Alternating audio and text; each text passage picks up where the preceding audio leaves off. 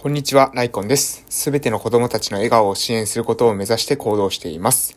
えー、本日も考察放送をやっていきたいと思います。えー、本日ですね、ちょっとね、大ピンチということでね、あの、大ピンチの話化していいですか？えっとね、まあ、このピンチがですね、この配信が流れる頃にはどういう風にして解決したのかってことが出ると思うんですけれども、えー、今何、どういう状況かというとですね、えー、ま、ま、まず私のね、状態からね、話していかないとちょっと伝わらないと思うので、そこからね、話していきたいと思います。えー、私ですね、えー、まあ、福岡でですね、12月の2020年12月25日までですね、言語聴覚士というリハビリの仕事をしていたんですが、ですがですね、えー、ここ、えー、25日でね、辞めたんですよ。退職したんですね。で、そこから今ですね、えー、っと、鹿児島県のね、奄美大島の地元の方に戻ろうと、えー、しているわけです。企んでいるわけですね。で、そこで、えー、病院の量をね、出ないといけないということで、えー、今ね、荷造りしてたんですよ。荷造りしたんですけどね、あの、私ね、とんでもねえミスをですね、気づいてしまった、とんでもねえミスをしてたってことにですね、気づいてしまって、で、そのとんでもねえミスというのはですね、引っ越し業者にね、引っ越しを頼むのを忘れてた。普通に、もう、びっくり、本当に。で、えー、忘れてたんですよ。やばくないですか？引っ越し、引っ越すのに引っ越し業者に引っ越し頼むの忘れてたってことで、いや、ただね、ただね、えー、まあ、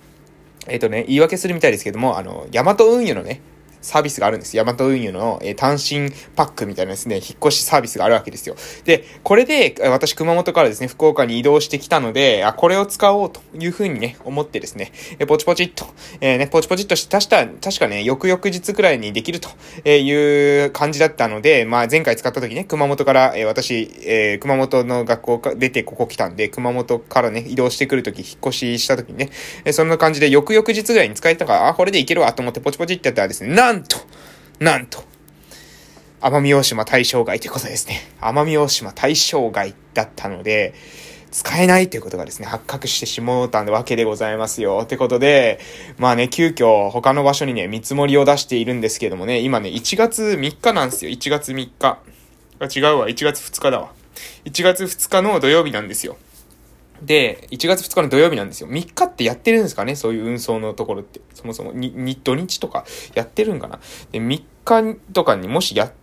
や、明日ね、連絡が来るか、来るとかだったらいいんですけどね、これで来なかったらね、もう、見積もり、見積もりも何も、そのすぐ、そんなに見積もってすぐしてくれるもんなんでしょうか。なんかそこら辺がね、ちょっと怪しいんですよ。で、5日にはね、荷物出したいんですよ。荷物を出したい。ただね、もう今2日ですよ、2日。もうなん、よく本当に3日前になるまでね、え、引っ越しを頼むのを忘れていたということ気づかなかったなと思ってね、自分を責めているところでございますけど、まあ、そんなにね、自分を責めていてもしょうがない。もう、もう、もう、もうね、起きてしまったことはしょうがないので、取れる策をですね、いろいろ取っている、えー、ところでございますよ。はい、はい、はい。もうね、そこら辺に関して細かいところはね、まあ、ノートとかね、えー、この1月2日の記事にですね、えー、ライコン日記の方に、え、書きたいなというふうに思っておりまして、え、まあ、そこはいいんです。そこはいいんです。今日もね、考察放送をやっていきましょう。もうね、こういう有事の時、へピンチの時こそ、え、いつものですね、行動を淡々とする、え、これがですね、重要じゃないかということで、今日は、え、今日話したいことは、真理は二重回りで示せっていうことですね。真理は二重回りで示せ。はい、難しいこと言っていきます。真理は二重回りで示せ。えー、じゃあこの二重回りっていう概念、そもそもどういうことですか？ということなんですけど、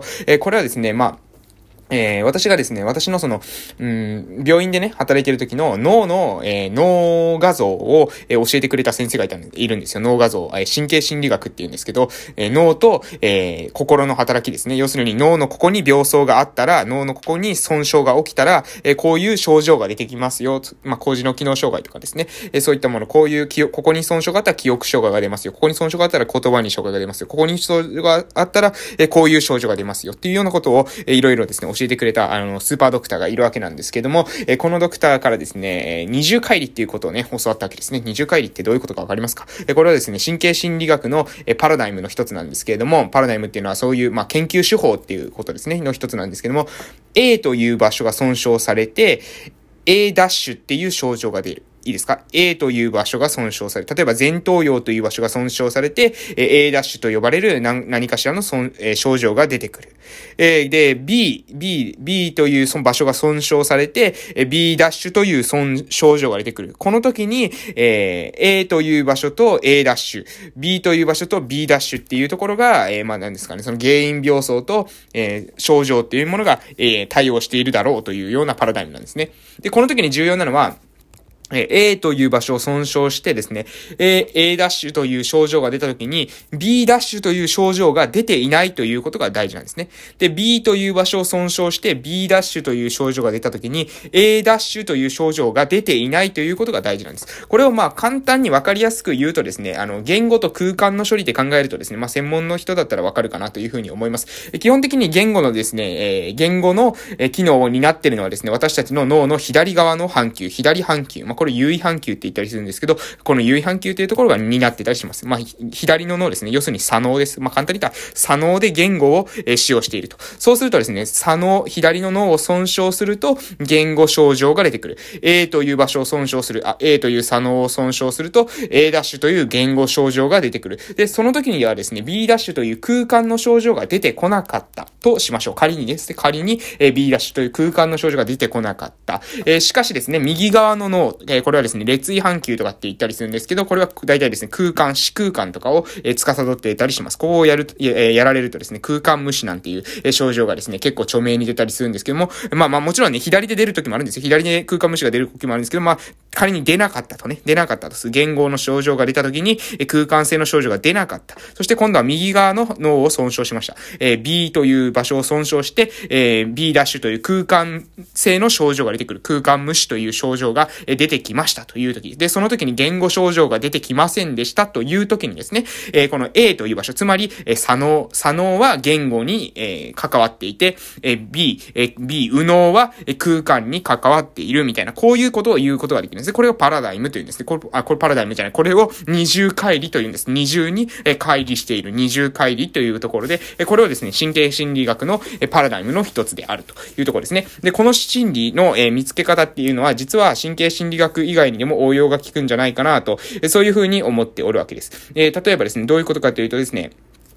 え目的に対して、これは要するに目的に対して無駄のない最適な手段を選択していくために役立つんではないかということです。目的に対して無駄のない最適な、えー、最適、まあ、そして必要十分な条件っていうものを選択していくときに役に立つんじゃないかということですね。はい、言い方がもう難しいですよと、意味がわかりませんよというふうに思われたかもしれません。え、けれども、もうちょっとですね、えー、付き合ってください。え、全体としてですね、例えば簡単に言うと、全体としてうまくいく方法、何かしらの全体としてうまくまくいく方法を、全体としてうまくいく方法だよね、というふうに考えるのではなくてね、全体としてうまくいく方法だよね、というふうに考えるんではなくて、それは極材性はあるのかどうなのか。要するに、解像度を上げていくってことです。解解像度を上げていく。えー、大体ですね、まあ、例えば、えー、仕事をするときにですね、こういうやり方をしたら大体これぐらいの結果が出るよね。こういうやり方をしたらこれぐらいの結果が出るよね。こういうやり方をしたら大体うまくいくよね。というやり方あると思います。仕事の時にね。こうやったらうまくいく。こうやったらうまくいく。ある程度の結果が得られる方法はあるかもしれませんけども、この時にですね、極材性を判断してほしいんですね。要するに、どこが